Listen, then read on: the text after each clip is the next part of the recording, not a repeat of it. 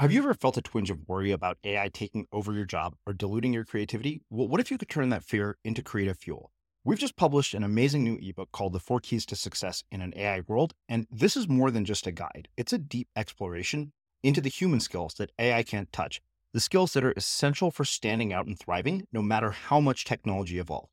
We're talking about real differentiators here like creativity, emotional intelligence, critical thinking, and much more. Inside, you'll find actionable insights and strategies to develop these skills, whether you're a creative person, a business person, or just simply someone who loves personal development. This isn't a story about tech taking over, it's a story of human creativity thriving alongside AI. Picture this AI as your creative co pilot, not just as a tool, but a collaborator that enhances your unique human skills. The Four Keys ebook will show you exactly how to do that and view AI in a new way that empowers you instead of overshadows you.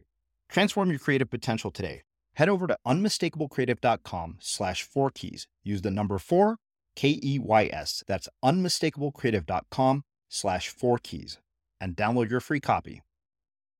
Now, what the joy of genius, the new book is about, is how to soar higher and higher, higher on the genius spiral.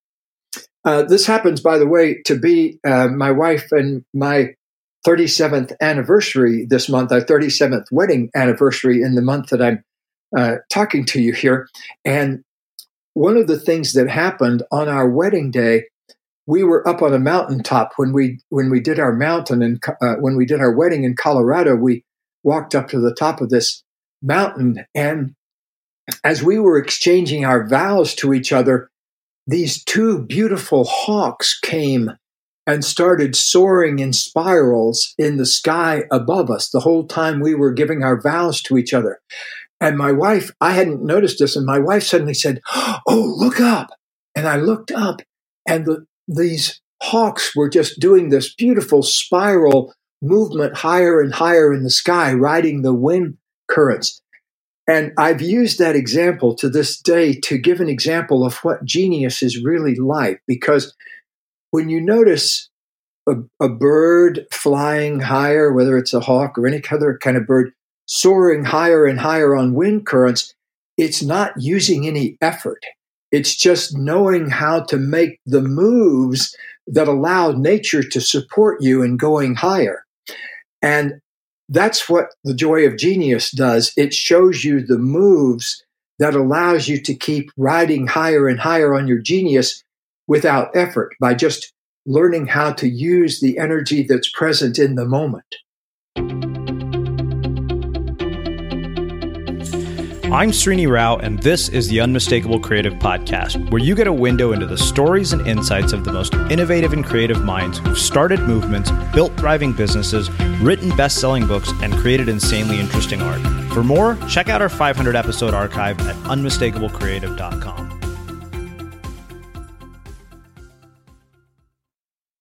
Gay, welcome to the Unmistakable Creative. Thanks so much for taking the time to join us. Thank you very much. I'm really happy to be here. Yeah, it is my pleasure to have you here. You're actually back here for a second time uh, for a good reason because you were a huge hit with our audience the first time we had you. And uh, I found out recently and was uh, fortunate enough to receive a copy of the new book that you've just written, which we will get into. But before we do that, I would like to start by asking you what did your parents do for a living and what impact did that end up having on the choices that you've made with your life and your career? Ooh, what a great question. I love getting asked a question in an interview that I haven't ever been asked before. Nobody's ever asked me that.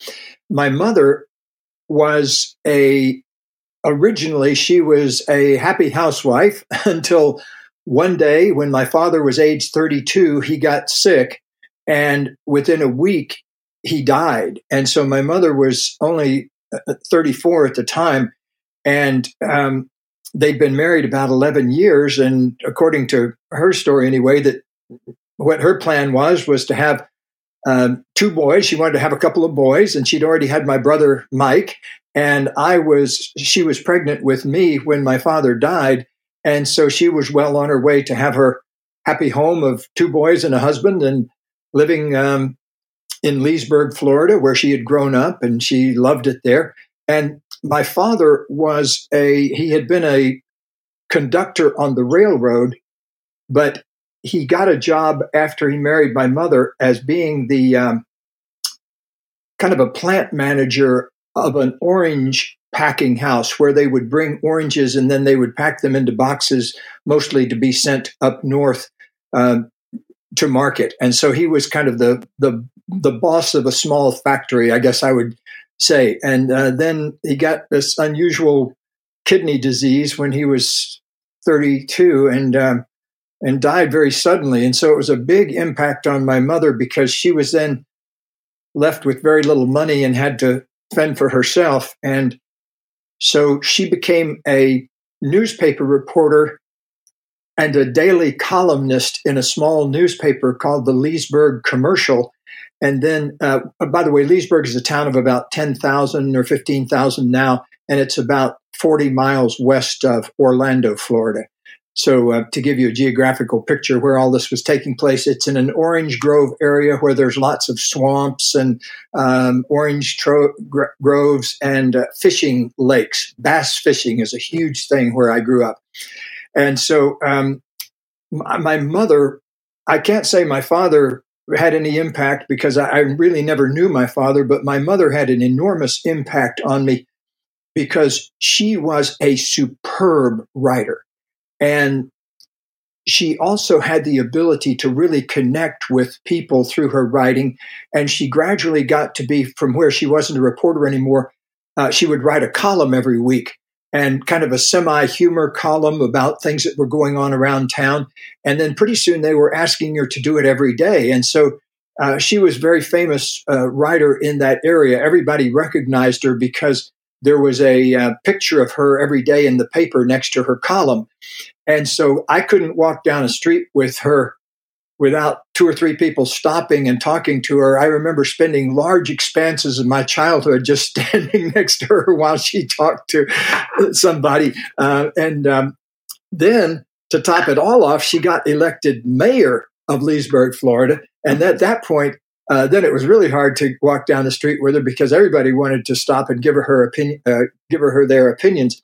So um, I would say that uh, she had probably the biggest impact on me uh, as far as writing because when I started doing writing for you know like high school essays and things like that, she always wanted to read them first, and she was a brutal. Um, and uh, but I appreciate it now because I, I got some great writing advice from her, especially about how to write and really connect with people. And if there's one piece of feedback I get from my books, the books that Katie and I write, like Conscious Loving about relationships, or the, the ones that I've written, like The Big Leap, uh, people say it was like um, it was like I was talking to them in my office. You know, it was like a one to one kind of thing. And in the new book, that's probably the biggest piece of um, feedback I've gotten so far is especially people that buy the audio book, which seems to be very popular these days is, is audiobooks.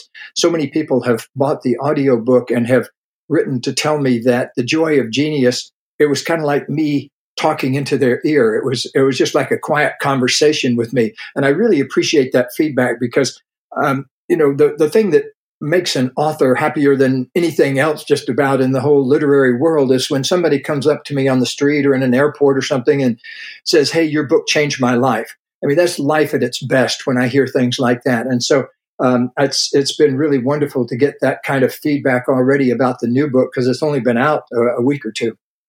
Yeah.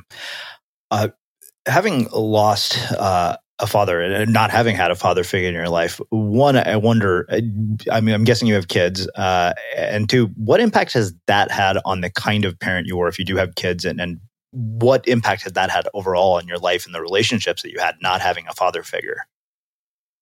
Well i was very lucky in the sense that i grew up next door to my grandfather and he became a great father figure of me and he was a wonderful man. He was almost 70 when I was born, but he lived to be 93 years old. And so I knew him as a daily presence in my life growing up. And he really stepped in and, you know, would take me to ball games and things like that.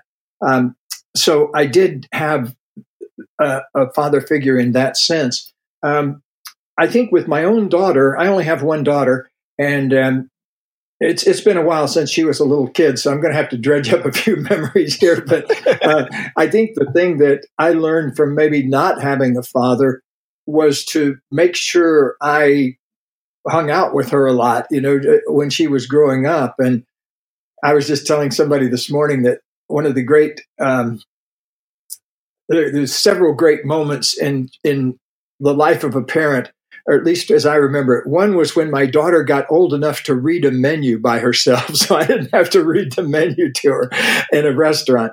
And then the second one was when she um, uh, got into horseback riding when she was 10 years old because she was absolutely enthralled by horses from between about the age 10 and 13.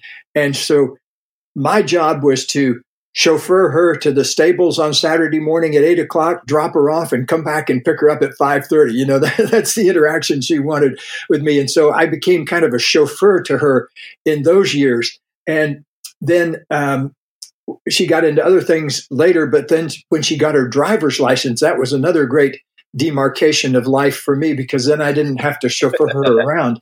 And um, I remember particularly all the chauffeuring back and forth between the stables because for about three or four years there, my car smelled like horses. And uh, I'm not a horse person, so this was not exactly an attractive smell to me. so, but she loved it, and I loved being with her. So um, I had the opportunity to uh, do a lot of those kind of things with her when she was growing up.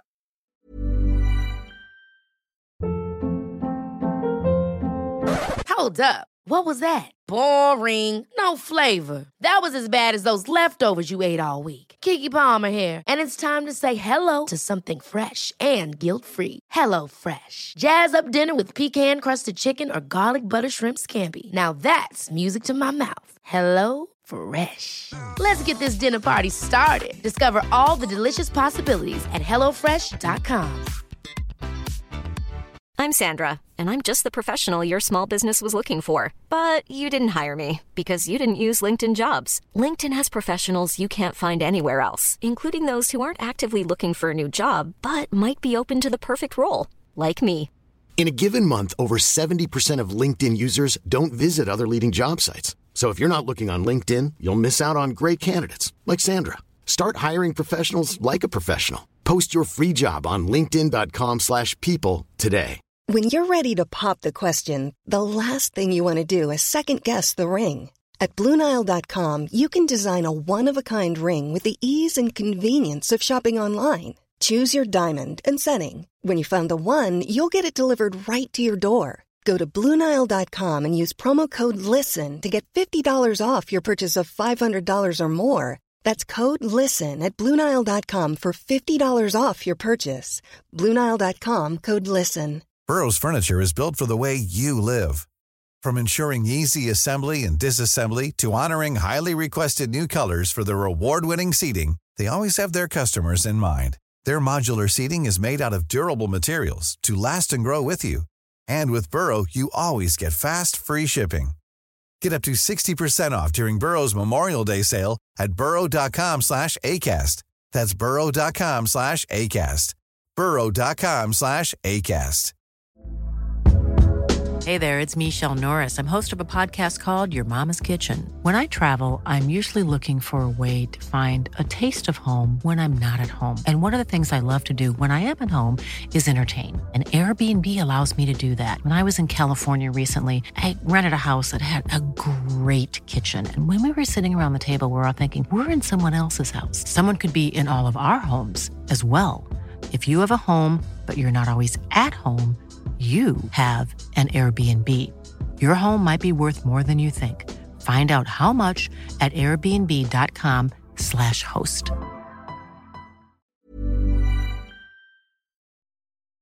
As creators, we're always on the move. Whether it's a live podcast event, a pop up shop, or a workshop, we're constantly interacting with community, and that's where Tap to Pay on iPhone and Stripe comes in. Imagine this you're at a live event, a listener loves your merch, or a participant wants to sign up for your course on the spot. With Tap to Pay on iPhone and Stripe, you can accept their payments right there and then, right from your iPhone, so there's no extra hardware or no delays. Total game changer. It's not just for creators, any business owner can do this. It's about making transactions smoother and much more personal, growing your business in your way. We've been using Stripe for our products and courses for a long time, and now with Tap to Pay on iPhone, you can take your business to the next level too.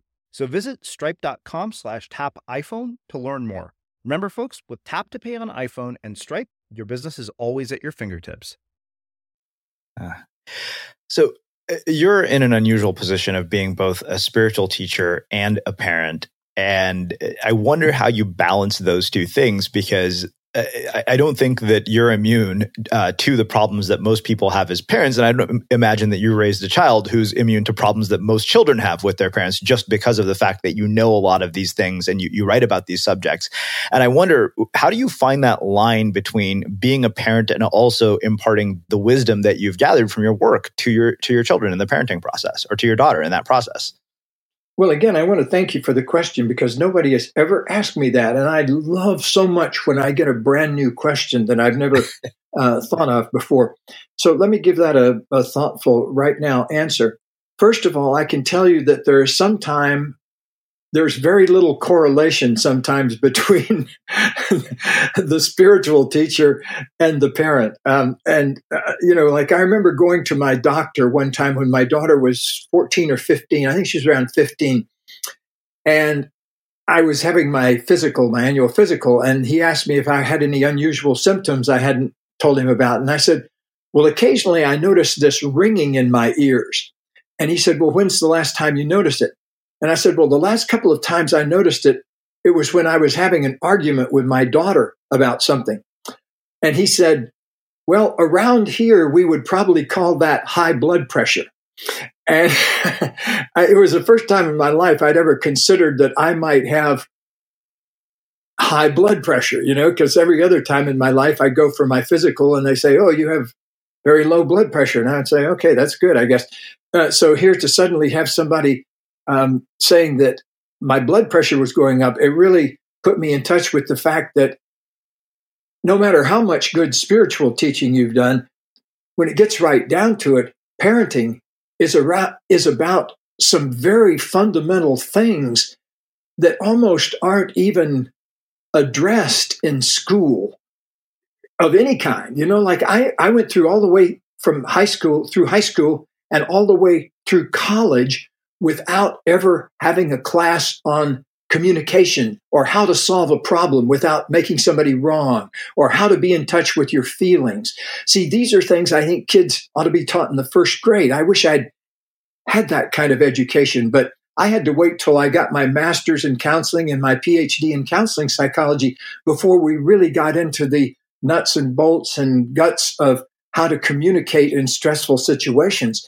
And I think it's almost malpractice of high schools and elementary schools not to have more conversation about that kind of thing because like I always say, nobody ever goes to jail because of bad grammar. You know, they mm. go because of bad behavior. And so I think we really need to focus more on communication skills. Like I visited a private school one time in Berkeley, and I uh, I remember it was um, run by a, a, psychologist there named uh, Dr. Laura Phillips, and I observed it.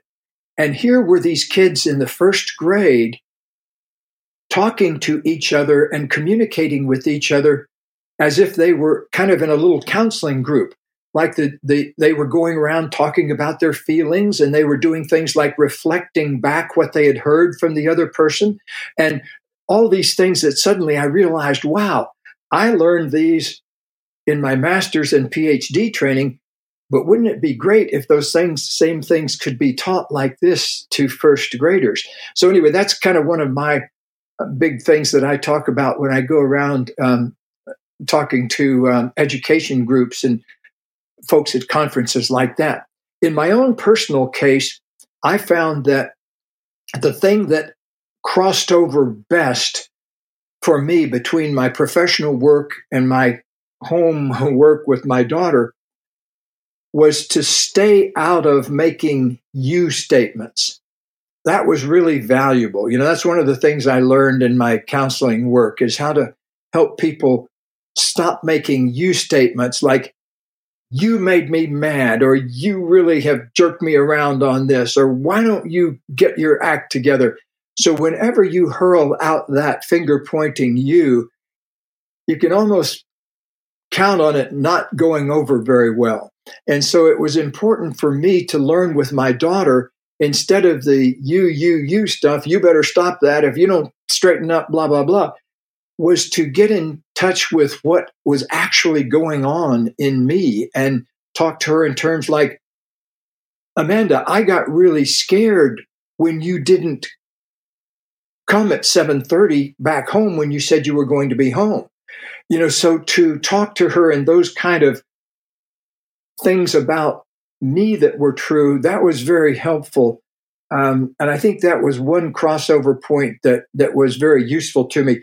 But sometimes that would come at the end of an hour of going back and forth with her. Now, uh, or, or then, from the time she was about fourteen to seventeen is when I had the most difficult time. My my high blood pressure went back down again when she was about seventeen because she began to, I think, begin to listen to me a little bit more and, and less defensively and that kind of thing. So, um, you know, it was some long, slow, slogging work. But I, I think now, another odd thing about my daughter too is she told me when she was a kid, she said, "Dad, I'm not going to get married till I'm 27 years old."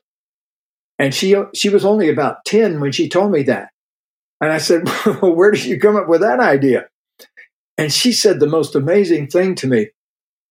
She said that most of the married people she saw, especially married women, looked like they had compromised some part of themselves in order they had they were being less than who they really were to be married.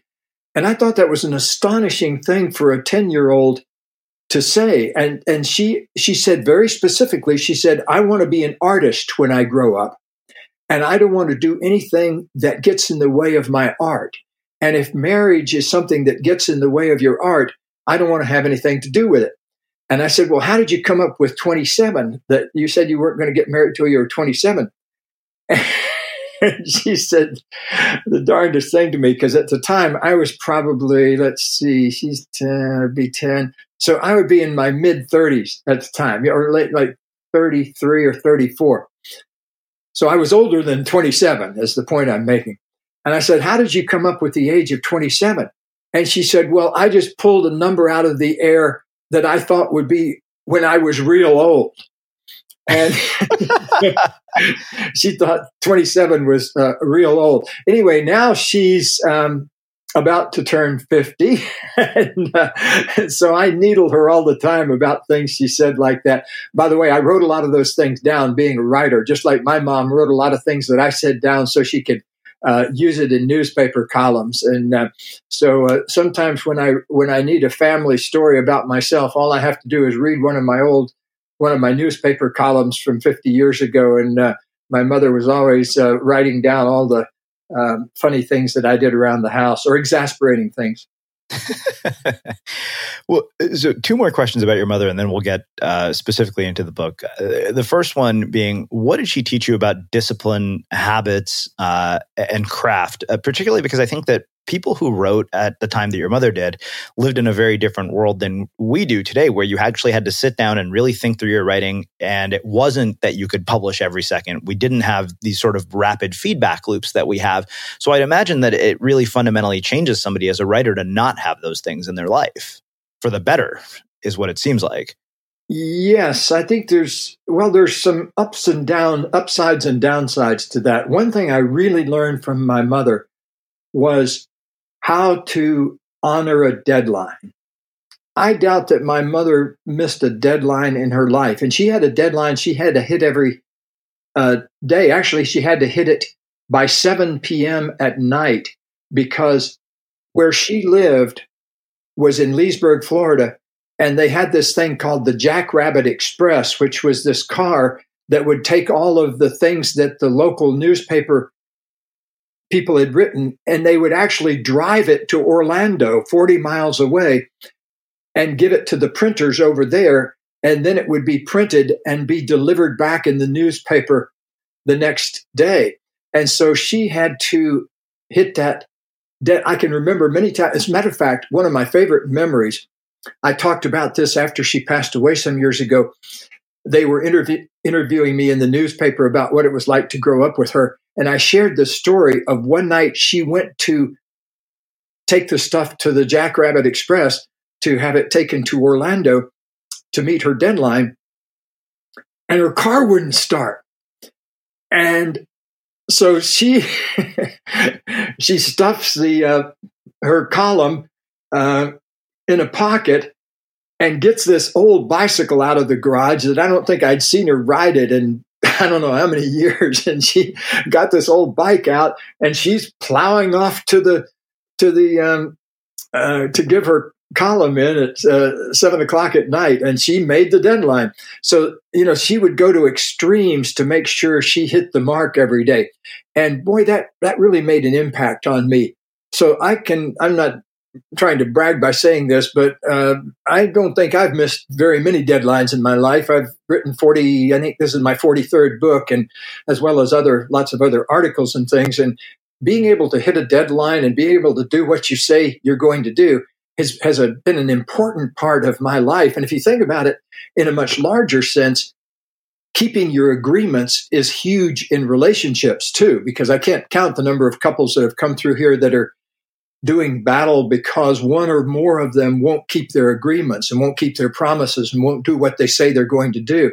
So, you know, making sure that we stay in integrity in life is such an important set of learnings. And I learned a lot about that from my mother and my grandmother too. My grandmother, she, how's this for a great piece of advice? She said, Gay, if you always tell the truth, you won't ever need to remember what you said. Isn't that amazing? I mean, what a handy thing to know. And again, I'm, I'm not saying I always practiced that in an early age, but I certainly, you know, one of the hallmarks of our relationship work is we really invite people to learn how to communicate authentically about things like just simple things like I'm scared or I felt hurt when that happened or I feel angry now or I was sad about that or I feel happy right now. The very simplest types of communication are oftentimes the communications that nobody ever gets around to making. I mean, we've probably had, I don't know how many hundreds of couples here where one of them is complaining, You never tell me anything about your feelings. And so I think it's a common problem that often we have is kind of holding things inside or not doing it maliciously, just not knowing how to communicate the language about what's going on inside ourselves. So it's an art like anything else that needs to be practiced. Ryan Reynolds here from Mint Mobile. With the price of just about everything going up during inflation, we thought we'd bring our prices down. So to help us, we brought in a reverse auctioneer, which is apparently a thing. Mint Mobile unlimited premium wireless. Ready to get 30, 30, bit to get 30, bit to get 20, 20, 20, bit to get 20, 20, bit to get 15, 15, 15, 15 just 15 bucks a month. So, Give it a try at mintmobile.com/switch. slash $45 up front for 3 months plus taxes and fees. Promo rate for new customers for limited time. Unlimited more than 40 gigabytes per month slows. Full terms at mintmobile.com. Even on a budget, quality is non-negotiable. That's why Quince is the place to score high-end essentials at 50 to 80% less than similar brands. Get your hands on buttery soft cashmere sweaters from just 60 bucks, Italian leather jackets, and so much more. And the best part about Quince, they exclusively partner with factories committed to safe, ethical, and responsible manufacturing. Elevate your style without the elevated price tag with Quince. Go to quince.com slash upgrade for free shipping and 365-day returns. There's never been a faster or easier way to start your weight loss journey than with PlushCare. PlushCare accepts most insurance plans and gives you online access to board-certified physicians who can prescribe FDA-approved weight loss medications like Wegovy and Zepbound for those who qualify. Take charge of your health and speak with a board-certified physician about a weight loss plan that's right for you. Get started today at plushcare.com slash weight loss. That's plushcare.com slash weight loss. plushcare.com slash weight loss. Hold up. What was that? Boring. No flavor. That was as bad as those leftovers you ate all week. Keke Palmer here, and it's time to say hello to something fresh and guilt-free. Hello Fresh. Jazz up dinner with pecan-crusted chicken or garlic butter shrimp scampi. Now that's music to my mouth. Hello Fresh. Let's get this dinner party started. Discover all the delicious possibilities at hellofresh.com. Hey, Dave. Yeah, Randy. Since we founded Bombas, we've always said our socks, underwear, and t shirts are super soft. Any new ideas? Maybe sublimely soft. Or disgustingly cozy? Wait, what? I got it. Bombas. Absurdly comfortable essentials for yourself and for those facing homelessness. Because one purchased equals one donated. Wow, did we just write an ad? Yes. Bombas. Big comfort for everyone. Go to bombas.com slash ACAST and use code ACAST for 20% off your first purchase. Everyone knows therapy is great for solving problems, but getting therapy has its own problems too, like finding the right therapist, fitting into their schedule, and of course, the cost. Well, BetterHelp can solve those problems. It's totally online and built around your schedule. It's surprisingly affordable too. Connect with a credentialed therapist by phone, video, or online chat, all from the comfort of your home. Visit betterhelp.com to learn more and save 10% on your first month. That's BetterHelp, H E L P. Wow. So you also mentioned that your mother became the mayor, and I wonder what you learned about communication and how to build bridges between people uh, in an environment uh, where people are divided, particularly because we live in such a divisive political environment today. So I, I wonder, kind of, what are the lessons that came from the experience of watching your mom as a mayor?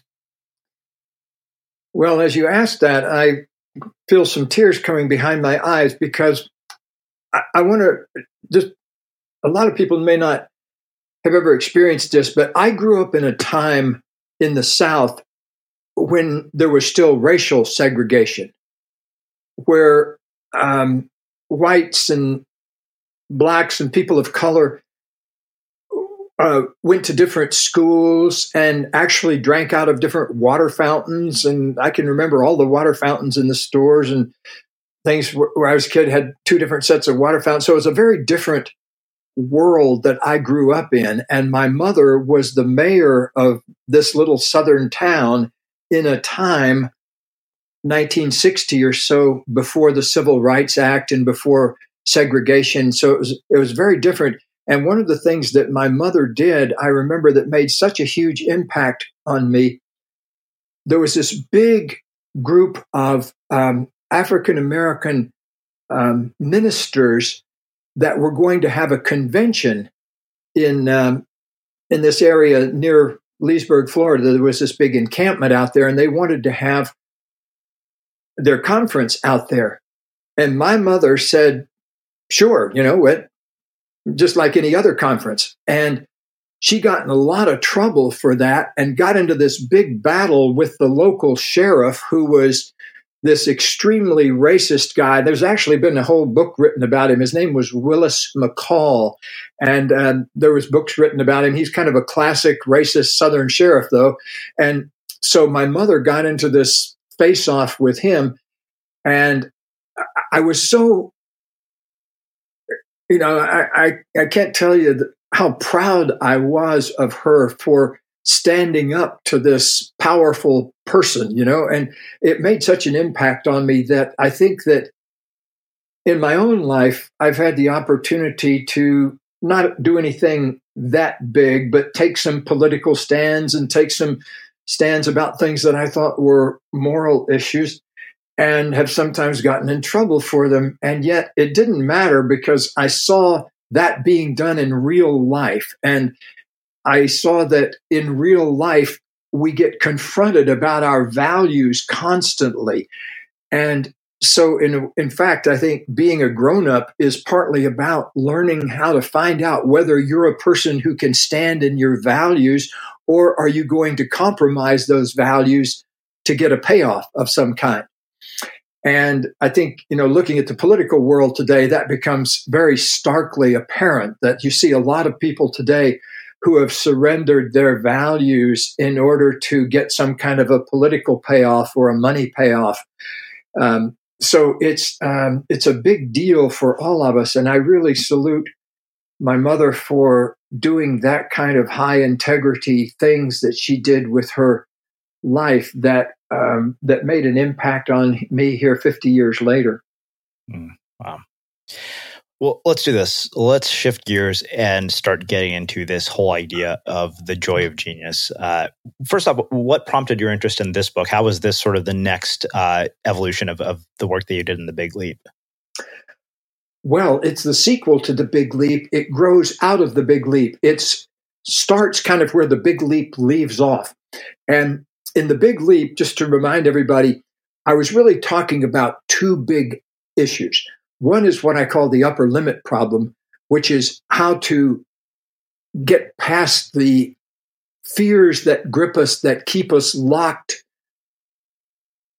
down underneath our highest potential, how to get up to expressing our highest potential, to live on what I call now called the genius spiral. And so there's a lot of pulls, kind of like quicksand pulls that are trying to get us all down in the mud of underneath our full potential. And yet it's a heroic act when any of us breaks through our upper limits and learns to occupy the highest realms of our genius spiral.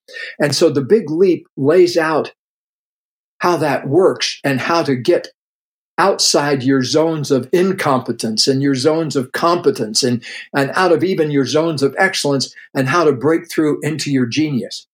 The second thing the big leap is about, besides the um, the upper limit problem, is how to occupy this space of genius inside yourself that I believe all of us have.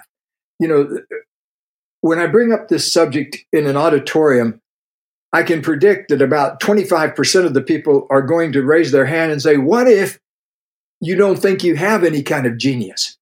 And I always love that question because one thing I really want to help people understand is that genius shows up in all sorts of different ways. And one of the biggest things that I invite people to do in the big leap is really open up and find out what your unique genius is, not to compare it to anybody else's.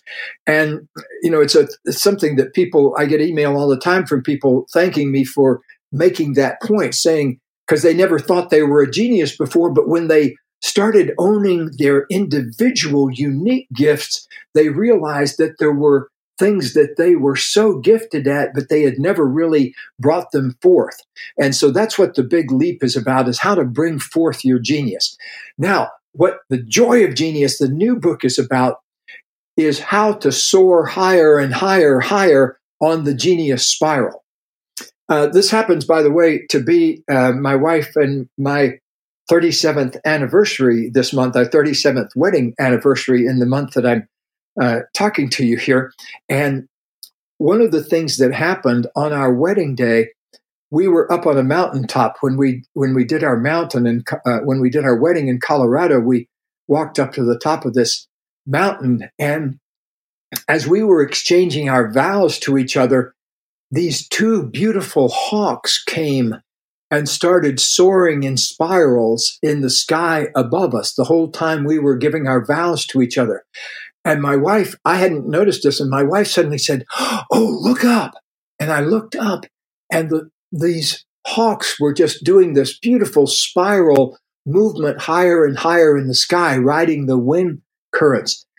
And I've used that example to this day to give an example of what genius is really like, because when you notice a, a bird flying higher, whether it's a hawk or any other kind of bird, soaring higher and higher on wind currents, it's not using any effort. It's just knowing how to make the moves that allow nature to support you in going higher. And that's what the joy of genius does. It shows you the moves that allows you to keep riding higher and higher on your genius without effort by just learning how to use the energy that's present in the moment. Hmm. Wow. Okay. So I want to do a deeper dive into all of that, but uh, I want to start by asking about a quote and something that you mentioned as an experience. You said, when you're living your genius, you bring a certain quality of attention to whatever you're doing. You pay attention in a way that's different from when you're doing the things that you're merely good at. Now, one of the things that I remember underlining as I was reading this was that you actually spent uh, some time uh, in part of your career teaching juvenile delinquents. What did they teach you about genius? Oh my goodness. Um, yes, my first big job in the counseling field was in 1968. I saw my first client in 1968, uh, which now that I think about it is exactly 50 years ago, isn't it? Uh, yes, it was. It was about this time 50 years ago.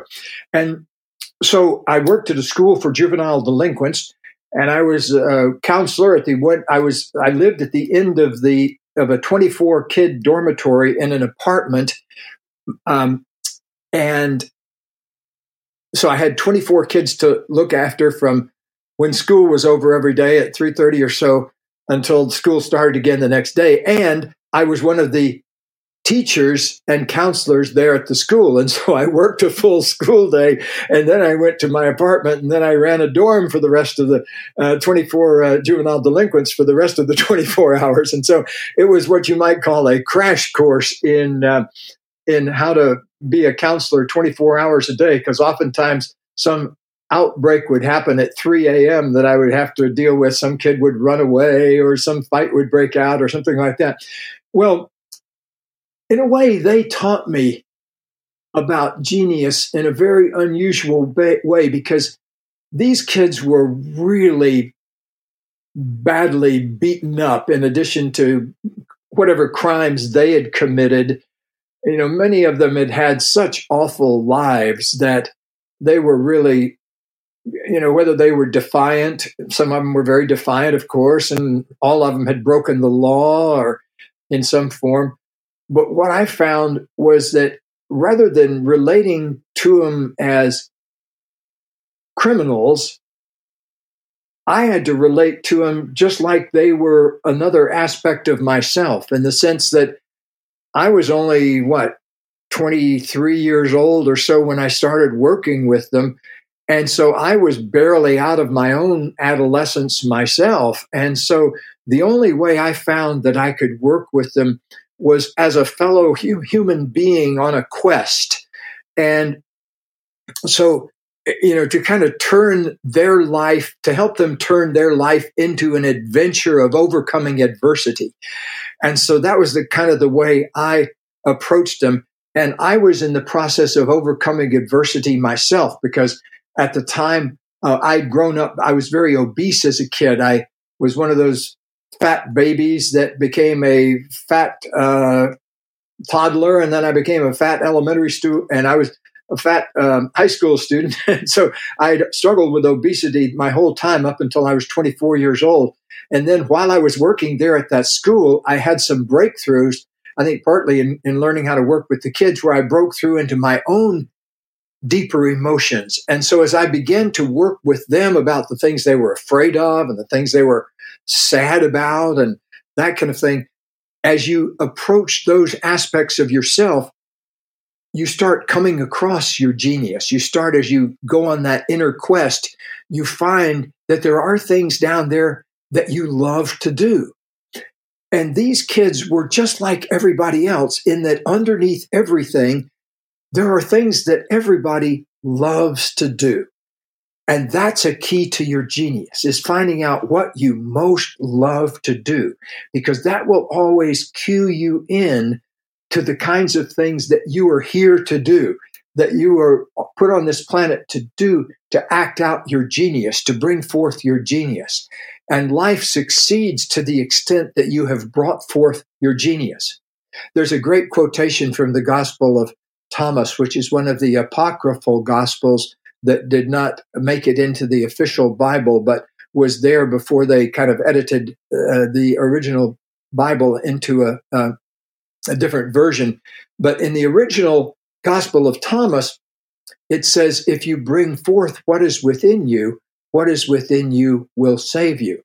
So that if you bring forth all the things in yourself, whatever it is, your hurts, your angers, your fears, and your potential, your genius, those things save you.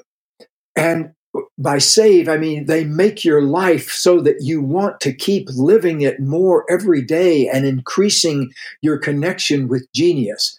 See, I think life is really about connecting with the deeper aspects of ourselves and then through that connecting with the deeper aspects of other human beings. You know, even though my wife and I have been married now for 37 years this month, I still learn things about her every week, every day. And that's why I've always felt, I think I've probably told her this a thousand times, that I feel like the luckiest man on earth that I get to be married to her because she's always reinventing herself. She's always coming up with new things she's interested in, and I am too. And so together we we grow in this way that's very exciting to hear about every day. So I think people need to do whatever it is that's going to bring forth the thing that's going to wake them up every morning going, wow, I get another day to do this. And so, whatever the work it takes to get to that point, I'm all in favor of everybody doing that. Oh. Wow.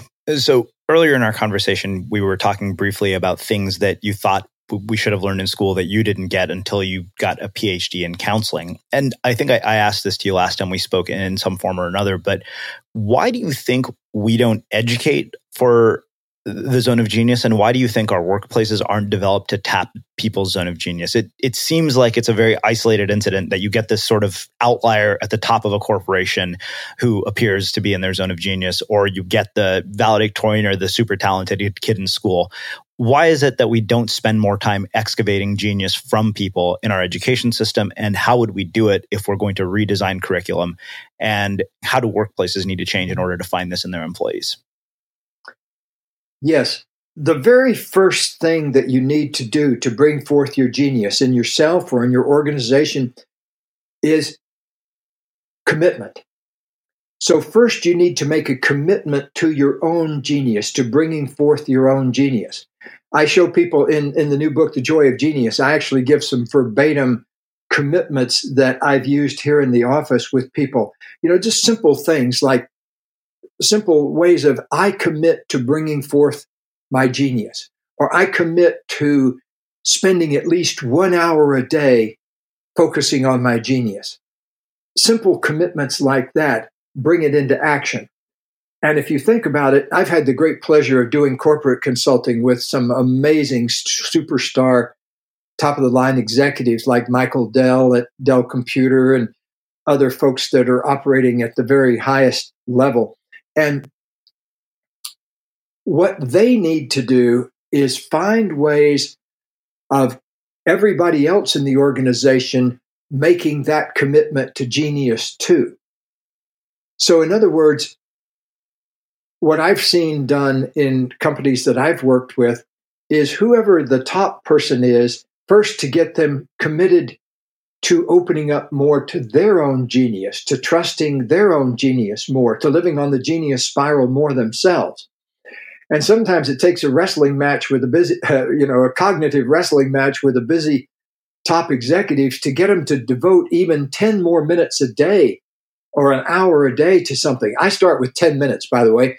And uh, that's our first assignment here when we work with uh, people drawing forth their genius is we simply invite them to sit down for 10 minutes and focus on their genius, even if they're doing only something simple like asking a question like, hmm, what is my genius? And journaling about it for 10 minutes, or just asking that question for 10 minutes over and over. Hmm, what is my genius? Hmm, what are my unique abilities? Hmm, what do I love doing more than anything else in my work? So when people begin to live in those kinds of questions throughout an organization, it ignites genius. And so uh, it's often a top down issue, though, because unless the person at the top really gets committed to bringing forth new avenues of genius in themselves, then it's hard for that, for everybody else to get committed to that down in other aspects of the organization. But one of the things I saw at Dell and some of the other great places that I was consulting at back when I was doing a lot of corporate consulting. By the way, I haven't done much of on-site consulting in the past uh, 20 years or so because I got so busy doing you know books and other things like that that I um, I haven't been able to uh, find the time to do as much. But for the through the 80s and on into maybe 1996 or 97, I did a lot of on-site work where I'd go to Dell or to Motorola or to wherever I went and work with them for days at a time. So um, during that time, it would often be a case of working with the executive intensely for an hour or two and then helping people make commitments at other levels of the organization that would fit their particular mission in that part of the organization. Hmm. So, what is it uh, that enables people who are at the very top, people like Michael Dell, to perform at the level they do and produce the results that they do? Well, I can tell you in Michael's case, well, I, I will extend this to so many others, but like Michael is the quickest learner. I mean, he doesn't waste 10 seconds in being defensive. You know, what paralyzes learning is defensiveness.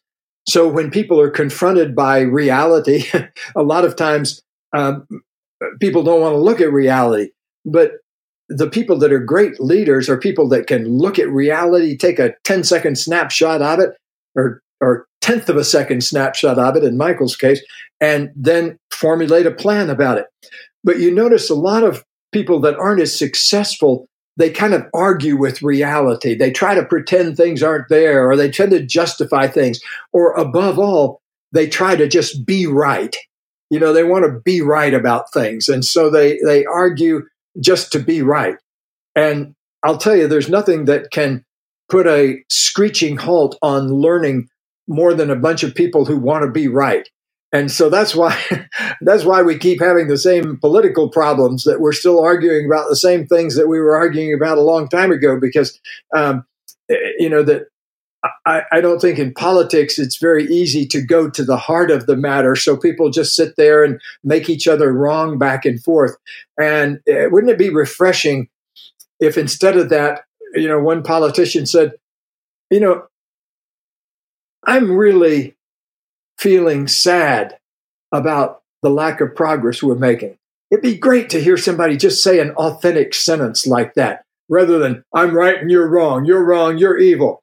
You know, there's there's all this back and forth um, about um, which party's better and everything like that, but nobody's really done the emotional work that's necessary to get underneath those opinions and find out how to really liberate themselves.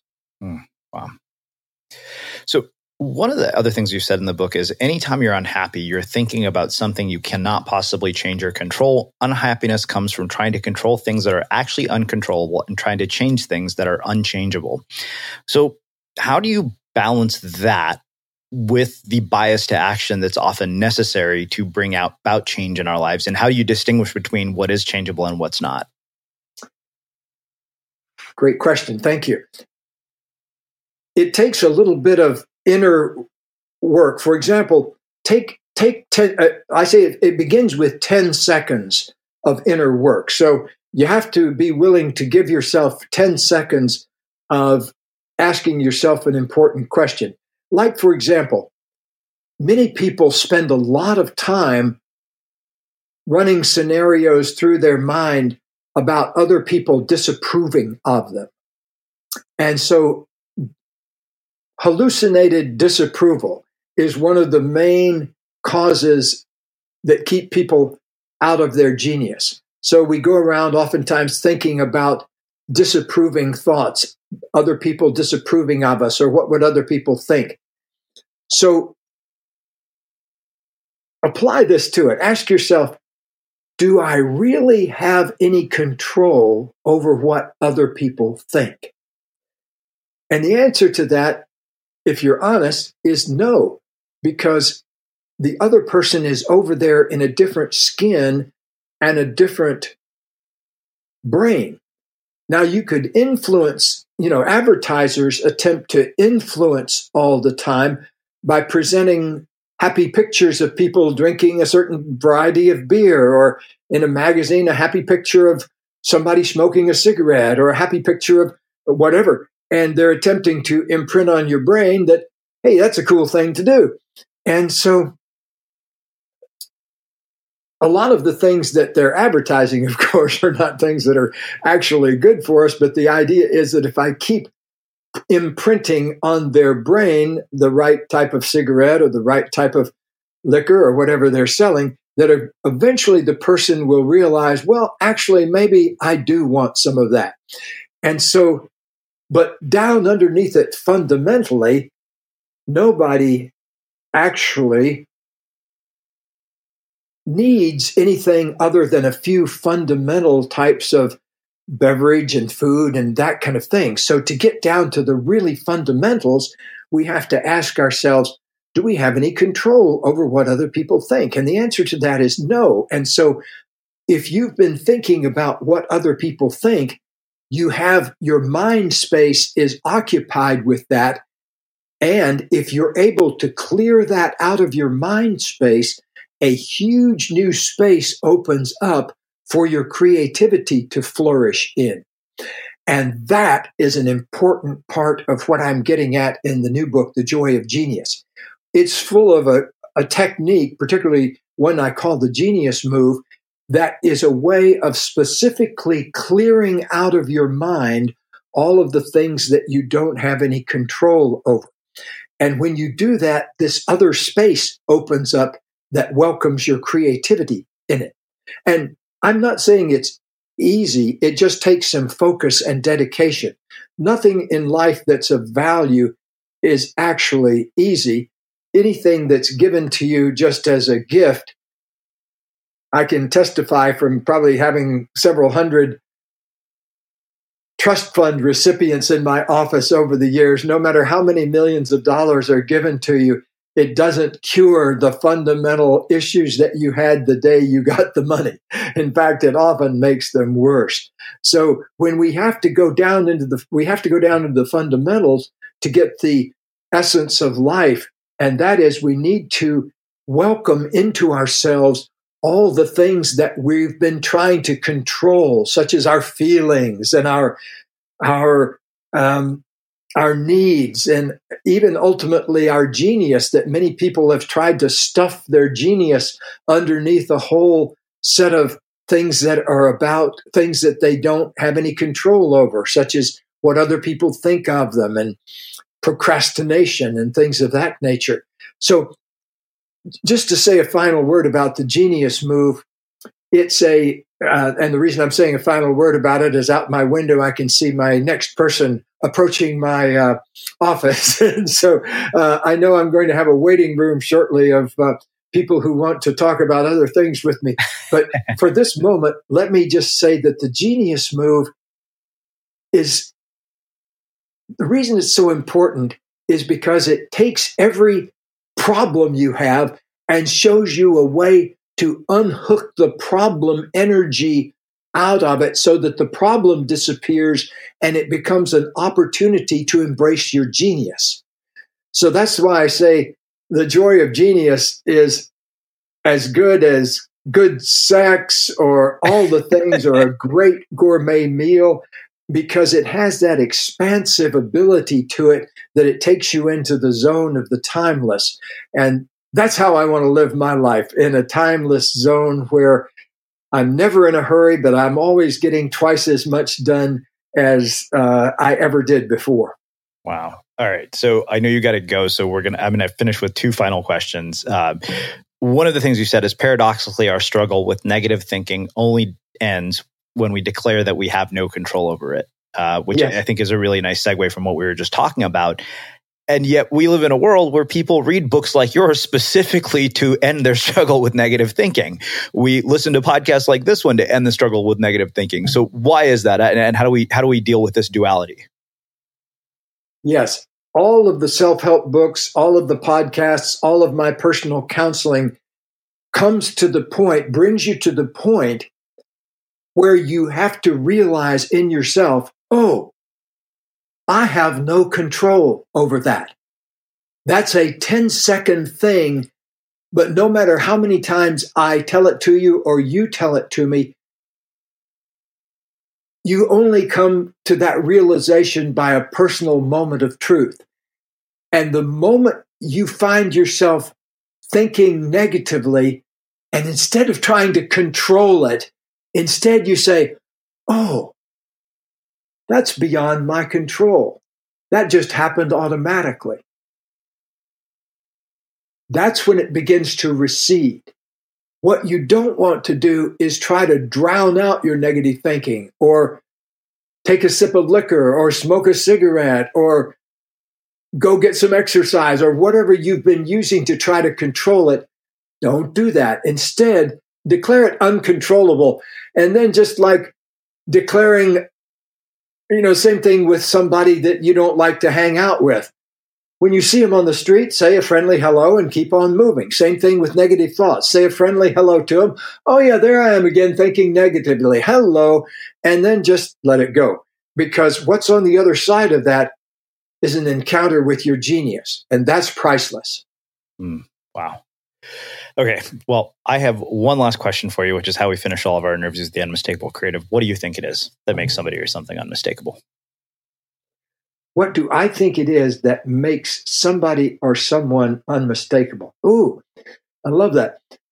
Well, for me, it's opening up to your own essence, the unique you, the one of a kind being that you are and that I am, and to find that spark of essence, that spark of genius, that spark of pure human creativity that's unlike anybody else's, and to bring that forth.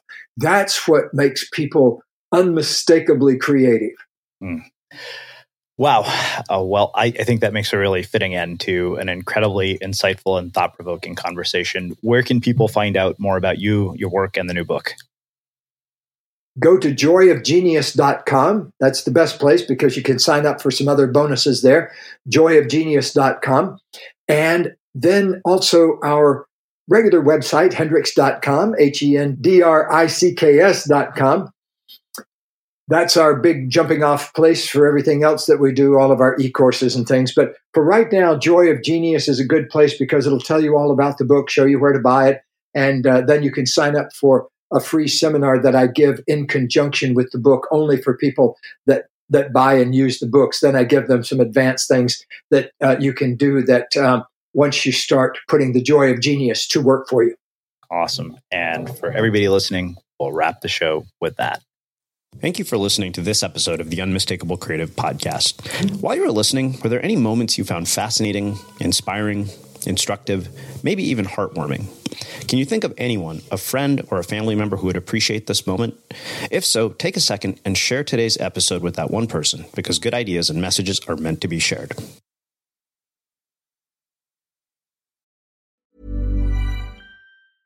Small details are big surfaces Tight corners or odd shapes? Flat, rounded, textured, or tall?